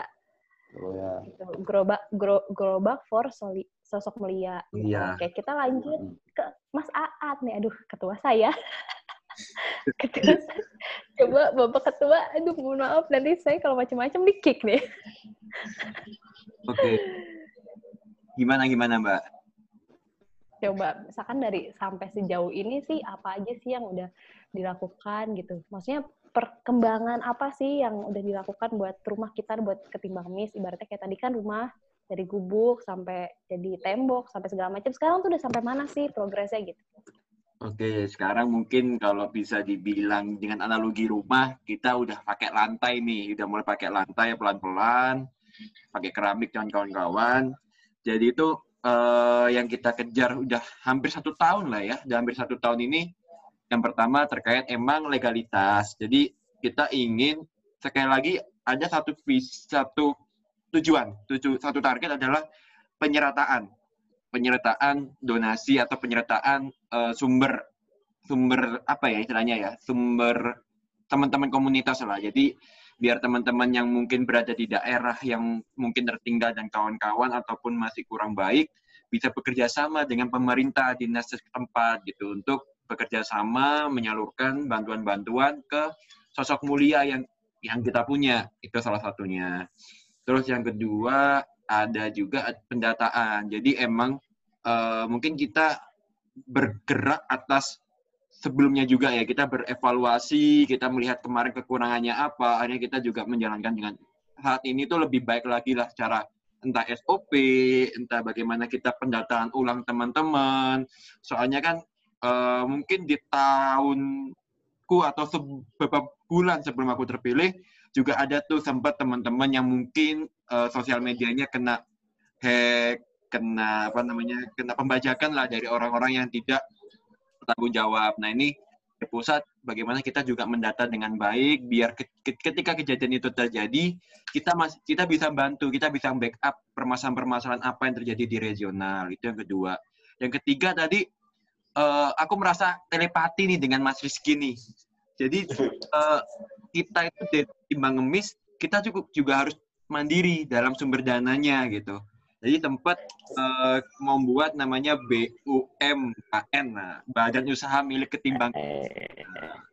Nah itu kita di tahun ini lagi mencoba Mas dan teman-teman sahabat Ketimbang Ngemis yang mendengarkan, relawan dan juga pemberi kebaikan atau mungkin donatur. Jadi kita apa ya istilahnya menggabungkan dengan orang-orang yang di luar, berkolaborasi. Salah satunya adalah Indogiving, kita bisa, terus perusahaan-perusahaan yang bisa percaya dengan kita juga bisa percaya, kita bisa kolaborasi bareng-bareng untuk turun ke jalan untuk aksi yang nyata. Terus habis itu kita juga memanfaatkan teknologi, jadi kita sekarang lagi develop Mas, Mbak. Nah, kita develop sebuah aplikasi dan juga website untuk transparansi informasi, transparansi kegiatan kita, transparansi di dananya juga. Nah itu kita ingin menambah kepercayaan lah, tingkat kepercayaannya orang-orang yang berada di Indonesia, di Nusantara terutama. Mungkin itu sih secara satu tahun lah, hampir 1 tahun ini berjalan. Dan ini sekali lagi bukan atas kinerja saya, bukan. Sekali lagi saya ingin mengatakan bahwa ini kinerja kita bersama-sama. Yang dari pusat teman-teman semuanya bekerja bersama, dari teman-teman regional juga bekerja bersama, dan juga netizen, dan juga pendengar sahabat Ketimbang Ngemis ini juga kita merangkul bersama-sama untuk memajukan, mensejahterakan orang-orang yang kuat, orang-orang yang kita apresiasi di luar sana. Seperti itu. Terharu saya itu, aduh. Mana kain lap? Kain lap. Jadi udah mulai, maksudnya kalau tadi bagian apa ya? Zamannya Dwi ya, bisa bagian zaman Dwi dikasih stiker. Oke, jempol.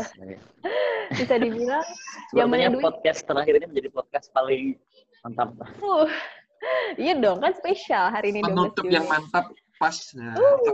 Satu apa ya, nggak salah aku pernah dengar Matador, semangat tanpa kendor. Nah, kita nggak usah kebaikan ini, jangan kasih kendor dong. Jadi kalau misalkan tadi zamannya Dwi udah mulai perapihan regional ya, ibaratnya kayak orang-orang mulai dimasukin ke rumah nih gitu kan. Terus kalau di angkatannya Aat atau zamannya Aat berarti mulai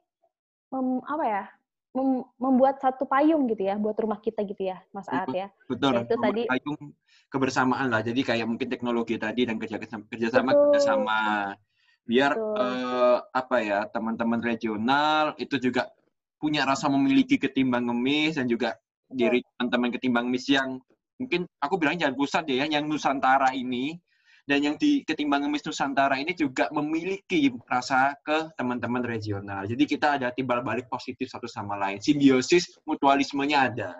Mutualisme, betul. Yang tadi legalitas juga ya, Mas, ya. Mm-hmm. Jadi, regional sudah mulai rapi, terus kita juga sudah mau mulai ada legalitas, terus gitu juga kita sudah mau mulai melebarkan sayap, ibaratnya di teknologi gitu kan. Benar. Jadi tidak hanya rumahnya aja, tapi kita juga mempromosikan rumah kita gitu, supaya lebih banyak orang yang bisa masuk ke rumah Ketimbang Ngemis ini. Benar. Ibaratnya karena gitu ya. Udah masuk Ketimbang Ngemis, maksudnya teman-teman yang udah join, udah tahu Ketimbang Ngemis itu, kalau dari sebuah kalimat nih ya, itu kayak bukan titik yang membuat tinta, tapi tintalah yang membuat titik. Bukan cantik yang menjadi cinta, tapi dari gerakan di hati kita yang jadi cinta itu, semuanya hal itu menjadi cantik. Cakep. Mantep banget. Tuh dikasih tepuk tangan stiker loh, Mas Rizky. Keren-keren. Jadi, apalagi kalau tadi kan dari 2015 sampai dari zamannya Dwi ya, bisa dibilang. Atau zamannya Mas Aat juga pas awal-awal terbentuk 2019 ya, Mas Aat ya. 4 tahun tuh kita regional tidak ada forum komunikasi gitu kan. Bergerak sendiri-sendiri, hanya dipimpin oleh koordinator wilayah masing-masing. Gitu. Tapi kita juga, yang tadi Mas Aat bilang, kita mulai melebarkan di teknologi, akhirnya kita membuat satu grup kan, grup komunikasi di WhatsApp. Gitu kan, jadi semua regional di situ terkumpul, regional aktif, dan di situ kita bisa langsung komunikasi, nggak hanya oleh satu orang lagi, di situ kita semua bisa bertukar pikiran. Gitu. Jadi kita semakin akrab lagi nih, semakin intim, kalau bisa dibilang. Jadi kita nggak merasa sendiri nih sekarang keluarganya. Kalau dulu kan mungkin di awal-awal kita merasa, ya kita ketimbang ngemis, tapi kayak Malang sendiri, Bandung iya, betul. Sendiri. Akhirnya gara-gara mungkin gerakan di awal tadi loh di tahun mungkin 2016 dengan rasa kita ingin semakin kuat kekeluargaannya, akhirnya kita mulai itu 2012 ada Gatnas, kita mulai kumpul, terus 2018 masih kita jadinya akhirnya join ke kita juga, kita tentunya ngobrol bareng, berdiskusi ria. Akhirnya kita semakin luas nih pertemanan dan kekeluargaan kita. Jadi kita keluarganya nggak cuma hanya di kota kita, tapi dari ujung utara, ujung selatan, ujung timur, ujung barat kita udah punya semua gitu. Mantep. Apalagi waktu itu yang pas kita ngobrol-ngobrol nih Mas Aat sama regional, masing-masing regional kan ada yang, aduh regionalnya masih kecil gitu kan. Atau enggak regionalnya dari yang kecil masih tetap kecil ibaratnya gitu kan. Jangan nyerah tenang. Semuanya ada perubahan gitu. Semua hal besar dimulai dari hal kecil. Mungkin hari ini kalian masih kecil. Kan nggak tahu nanti suatu saat melebihi regional yang besar gitu kan. Semuanya ada proses dan perubahan. Yang penting satu, tetap semangat. Betul. Itu dia. Betul, Matador. 2015 kita udah ngomongin, 2016, 17, 18, 19, sampai sekarang 20 mau ke 12 Juni. Ketimbang ngemis, identik dengan orang-orang baik di luar sana yang membantu donatur, sahabat ketimbang ngemis, relawan, gitu kan. Ada Mas Rizky yang orang baik, Mas Aat, Mas Dwi. Apa sih? Pengertian baik tuh apa sih? Gitu. Apakah yang bisa membantu orang-orang lansia sosok mulia itu hanya orang-orang baik? Jadi indikator baik menurut kalian tuh apa gitu? Definisi orang baik tuh menurut kalian tuh apa? Dari Mas Aat deh, Mas Aat, Mas Dwi, Mas Rizky terakhir. Penutup. Siap. Definisi orang baik. Definisi orang yang baik itu adalah ketika kita bisa membahagiakan orang lain atau membahagiakan sesama kita, itu karena kita ingin membahagiakan diri kita sendiri. Nah, itu orang baik banget itu udah. Mantap. Dwi. Gimana, Dwi? Kenapa? Kalau definisi orang baik menurut Dwi itu gimana? Orang yang rela mengurangi kenyamanannya untuk kenyamanan orang lain. Yeah. Waduh, jadi rela ya, intinya rela gitu ya. Rela, ikhlas. Kalau nggak ikhlas mah jadi gini Bang Ngemis, dimandingin. Waduh. Mas Rizky nih sekarang, waduh. Apa ya? Kalau menurut sih orang baik tuh, ada kan? Gimana Mas Rizky? Ya, hilang sinyalnya. Mulai kamu. Mulai bermain. Elit global, seperti biasa. Lanjut, Mas Rizky. Kalau menurutku sih, kan kayak hadis riwayat Ahmad kan, sebaik-baik manusia adalah yang paling bermanfaat bagi manusia lainnya. Ya, mudah-mudahan kita semua di komunitas ini, teman-teman komunitas Ketimbang Ngemis bisa memberikan manfaat, khususnya buat para sosok mulia, dan siapa tahu syukur-syukur untuk masyarakat di Indonesia biar kita terus bisa menyebarkan virus-virus positif ini kayak gitu. Seenggaknya kita bisa menjadi bukan contoh ya, menjadi apa ya? Menjadi contoh juga sih, buat masyarakat Indonesia bahwa ya inspirasi bagi seluruh masyarakat Indonesia biar membantu mereka yang berjualan dengan cara membeli kayak gitu. Oke. Mas Dwi angkat tangan tadi nih. Kalau apa? Raise hand kenapa? Dwi. Iya, raise hand. Saya nggak ngerti baru pakai Zoom. Iya. Aduh. Tadi dari Mas Aat itu apa kalau definisi baik tadi? Simpelnya sih bahagianya orang lain tuh bahagianya diri kita. Oke, bahagia gitu ya, kebahagiaan lah ya diri kita sendiri. Terus Dwi keikhlasan. Tadi kalau Mas Rizky jadi inspirasi buat orang lain gitu kan. Gak ada yang nanya aku deh. Master apa Master? Definisi orang baik. Iya, Master apa Master? Ini menarik nih. Jadi aku dari awal ketimbang ngemis ya, join gitu. Sempat mengira yang namanya orang baik itu orang yang bisa membantu orang lain gitu. Orang yang bisa berdonasi, dalam konteks ketimbang ngemis ya, orang yang bisa berdonasi, orang yang bisa ngasih sedekah ke orang lain gitu. Terus aku kesini-sini mikir, jadi orang yang nggak memberikan sedekah berarti orang-orang tidak baik gitu kan. Aku jadi mikir, ternyata selama bergabung di ketimbang ngemis, itu aku mengenali karakternya. Dan luar biasa ketimbang ngemis ini membangun suatu vibes yang tadi aku bilang, suasana yang positif, di mana kita bukan saling mencerca kalau ada kesalahan, tapi kita menyemangati gitu. Jadi pada saat orang lain ada kesalahan, lu keren banget, tapi kalau bisa lu kayak gini-gini biar lu lebih keren, ibaratnya kayak gitu. Jadi membawa sikap-sikap positif, itulah yang mungkin ya menurut aku ya, aku bisa bilang orang-orang baik di ketimbang ngemis itu adalah orang-orang yang memberi semangat. Jadi orang-orang yang baik itu nggak selalu harus dalam bentuk tunai membantu orang lain, tapi senantiasa menebarkan sikap positif, baik dari perilaku, tindakan, dan tutur kata. Itu menurut aku yang orang-orang baik. Dan yang tadi Mas Dwi, Mas Rizky bilang, Mas Aat bilang, itu tuh tindakan kan? Tindakan dan nilai-nilai positif. Jadi selama kalian nih sahabat ketimbang ngemis yang mendengar, siapapun di luar sana, selama kalian merasa memiliki nilai-nilai positif di diri kalian, bisa bertutur kata positif, bisa memberikan tindakan positif, perilaku positif, dan menebar hal positif, kalian orang baik. Buatlah perjalanan kita itu perjalanan yang tidak bisa diceritakan karena kita terlalu speechless untuk menceritakan sesuatu itu. Waduh, mantap. Untuk journey. Mantap. Terakhir nih. Aduh. Terakhir nih. Tadi definisi orang baik udah gitu kan. Kalau buat sahabat ketimbang ngemis sendiri, misalkan buat orang-orang yang mendengar podcast ini gitu, apa sih yang ingin kalian sampaikan gitu? Dari Mas Rizky, terakhir dari Dwi deh. Dwi, Mas Rizky, tetap. Yes, Mas Dwi.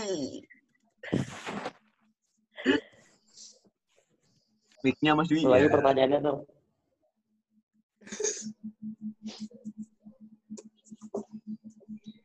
Apa yang ingin disampaikan kepada para pendengar podcast ini? Ya, sebenarnya pesannya satu. Buat teman-teman sahabat ini, Bang Amis. Jangan nunggu punya kalau mau berbagi. Nggak punya apa-apa juga, kita bisa berbagi. Minimal berbagi tenaga dan berbagi inspirasi buat semua orang. Gitu.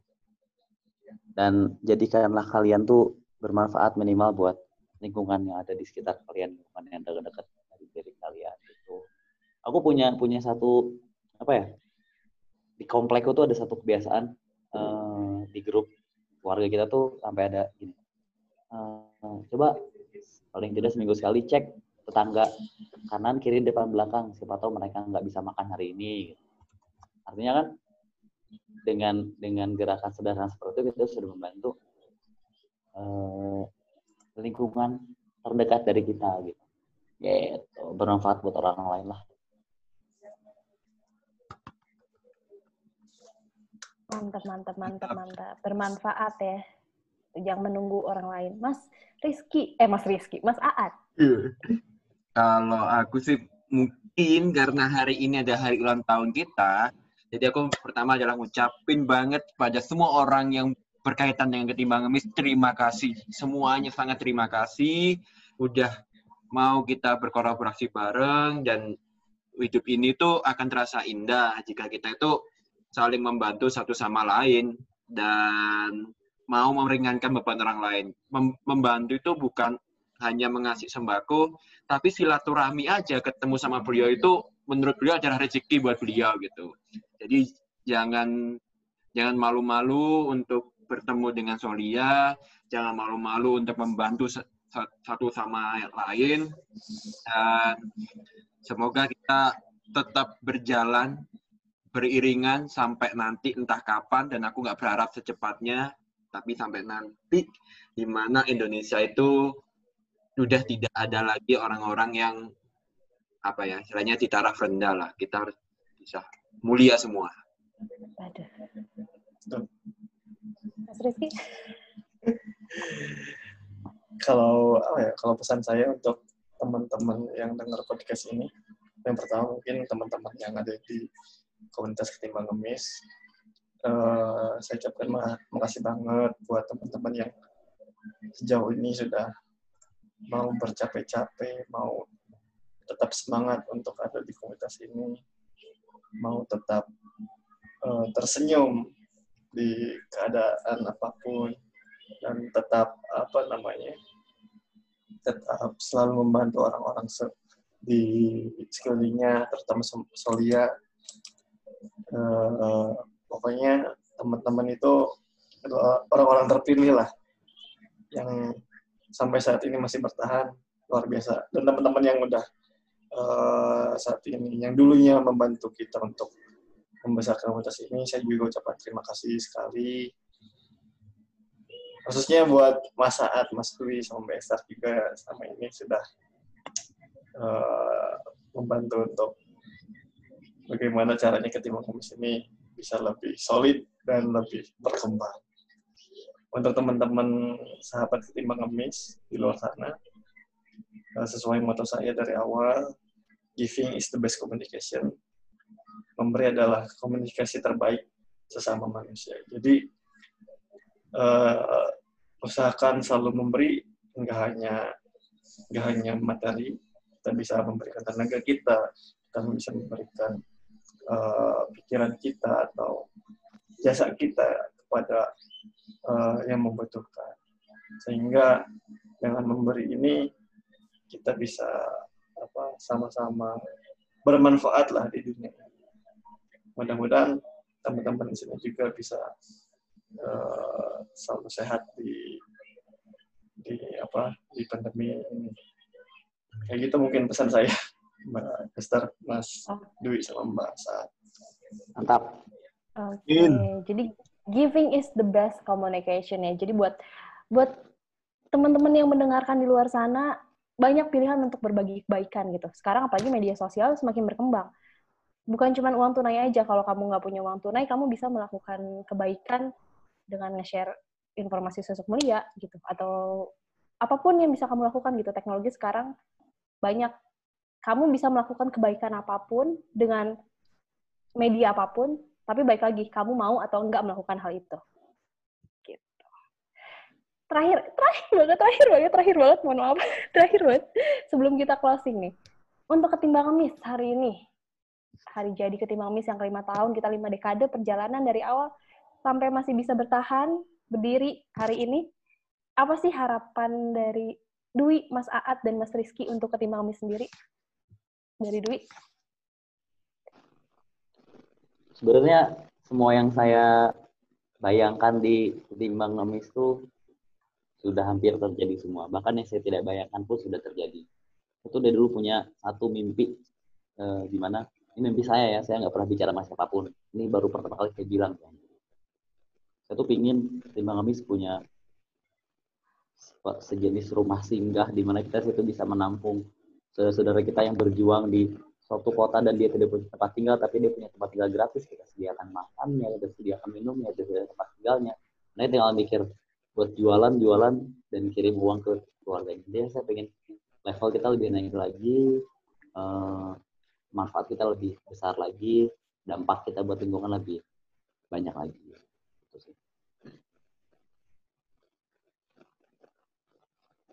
Dan buat 5 tahun ini perjalanan yang nggak sebentar, semoga terutama untuk semua relawan, teman-teman, sahabat-sahabat kita yang berada di tim Mangemis, tidak pernah berhenti menjadi orang baik, tidak pernah berhenti menjadi motor penggerak kebaikan di masyarakat, dan tetap menjaga nama baik komunitas kita yang sudah sejauh ini kita besarkan bersama. Oke, lanjut Mas Saad. Harapan tadi mungkin sudah aku sebutin ya beberapa hal, dan mungkin kita semakin solid, semakin kuat antara satu regional dengan regional yang lain, antara relawan kita saling memiliki satu sama lain, kekeluargaan kita semakin erat untuk sebuah aksi yang nyata, untuk orang-orang di luar sana bisa mendapatkan sebuah kebahagiaan, terus nggak pernah matilah untuk kebaikan. Dengan hal kecil pun kita bisa lakukan, dengan membeli itu sama dengan memberi. Mungkin itu aja sih. Oke, Mas Rizky, boleh?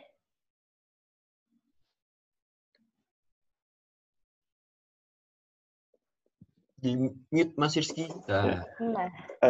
Harapan ya?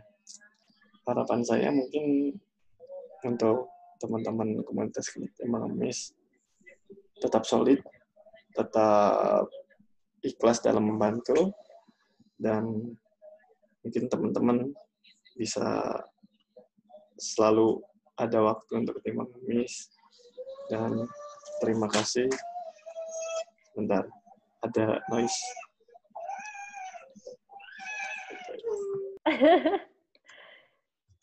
Dan oke. Ada lagi, Mas? Mantap, terharu aku, Mbak. Ada lagi, Mas Rizky? Mas Rizky? Udah ya? Udah. Mas Rizky hilang. Oke. 7 menit. Ada lagi? Ya. Mungkin harapan saya itu buat teman-teman komunitas tetap solid, tetap kompak, dan tetap selalu jaga kesehatan. Harapan saya juga untuk tim Mangemis, mudah-mudahan tim Mangemis ini bisa jadi lebih gede, bisa lebih bermanfaat untuk para solia. Mudah-mudahan itu sih, Mbak. Amin. Ya Allah. Harapan udah disampaikan semua, doa udah disampaikan. Kita bungkus harapan dan doa ini, semoga bisa terrealisasi di tahun selanjutnya ya, di ulang tahun selanjutnya. Amin. Amin. Dan kita udah sampai akhir nih. Kita udah mau closing. Tim Mangemis sendiri itu lahir dari sebuah rasa penyesalan yang berujung pada sebuah gerakan yang masif di setiap regional dengan harapan banyak orang yang mengikuti langkah apresiasi kita kepada sosok-sosok mulia yang hebat di luar sana. Tapi ingat, tim Mangemis sendiri tidak akan berhenti sampai semua sosok mulia di Indonesia sejahtera. Semoga tim Mangemis terus berkembang menjadi rumah bagi sosok mulia dan para orang baik. Doa tim Mangemis untuk kita semua tetap diberi kesehatan untuk mensejahterakan sosok mulia. Tetap semangat, relawan ketimbang ngemis. Panjang umur kebaikan. Yeay! Kita jargon dulu kali ya, Mas Saad, seperti biasa ya, tagline-nya ketimbang ngemis. Jadi nanti kita bilang, ini enaknya Mas Rizky aja dia yang bilang. Oh iya bener. Mas Rizky nanti bilang ketimbang ngemis, kita bareng-bareng bilang say no to ngemis.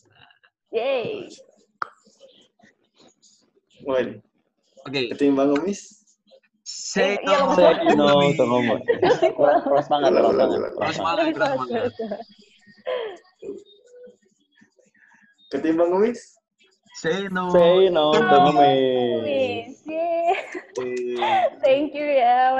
Dwi. Thank you semuanya. Terima kasih. Terima kasih. Selamat beristirahat. Halo sahabat Ketimbang Ngemis, terima kasih sudah mendengarkan podcast ini. Sebagai rasa syukur Ketimbang Ngemis ngadain giveaway nih. Cara ikutannya gampang banget. Cukup jawab 3 pertanyaan ini dengan komentar. 10 orang yang menjawab paling cepat dan benar akan mendapatkan merchandise eksklusif gratis dari Ketimbang Ngemis. Pertanyaannya, yang pertama, di mana dan kapan Ketimbang Ngemis berdiri? Sebutkan tanggal dan tahunnya ya. Yang kedua, apa sih yang menjadi kriteria sosok mulia menurut ketimbang ngemis. Pertanyaan yang terakhir, nomor 3. 2020 ini ketimbang ngemis anniversary yang keberapa? Ini masuk podcast, Mbak. Ini masuk podcast. Lin, record ini, Lin. Podcast, Lin. Tolong bagian editing jangan di-cut ini ya, bagian ini. Bagian ini nggak boleh di-cut ya, tolong permin.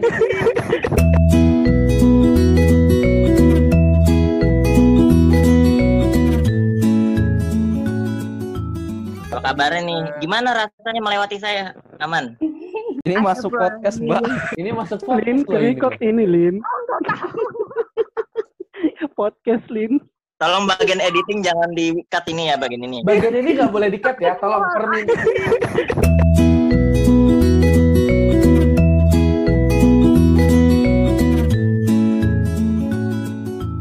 Apa kabarnya nih? Gimana rasanya melewati saya? Aman?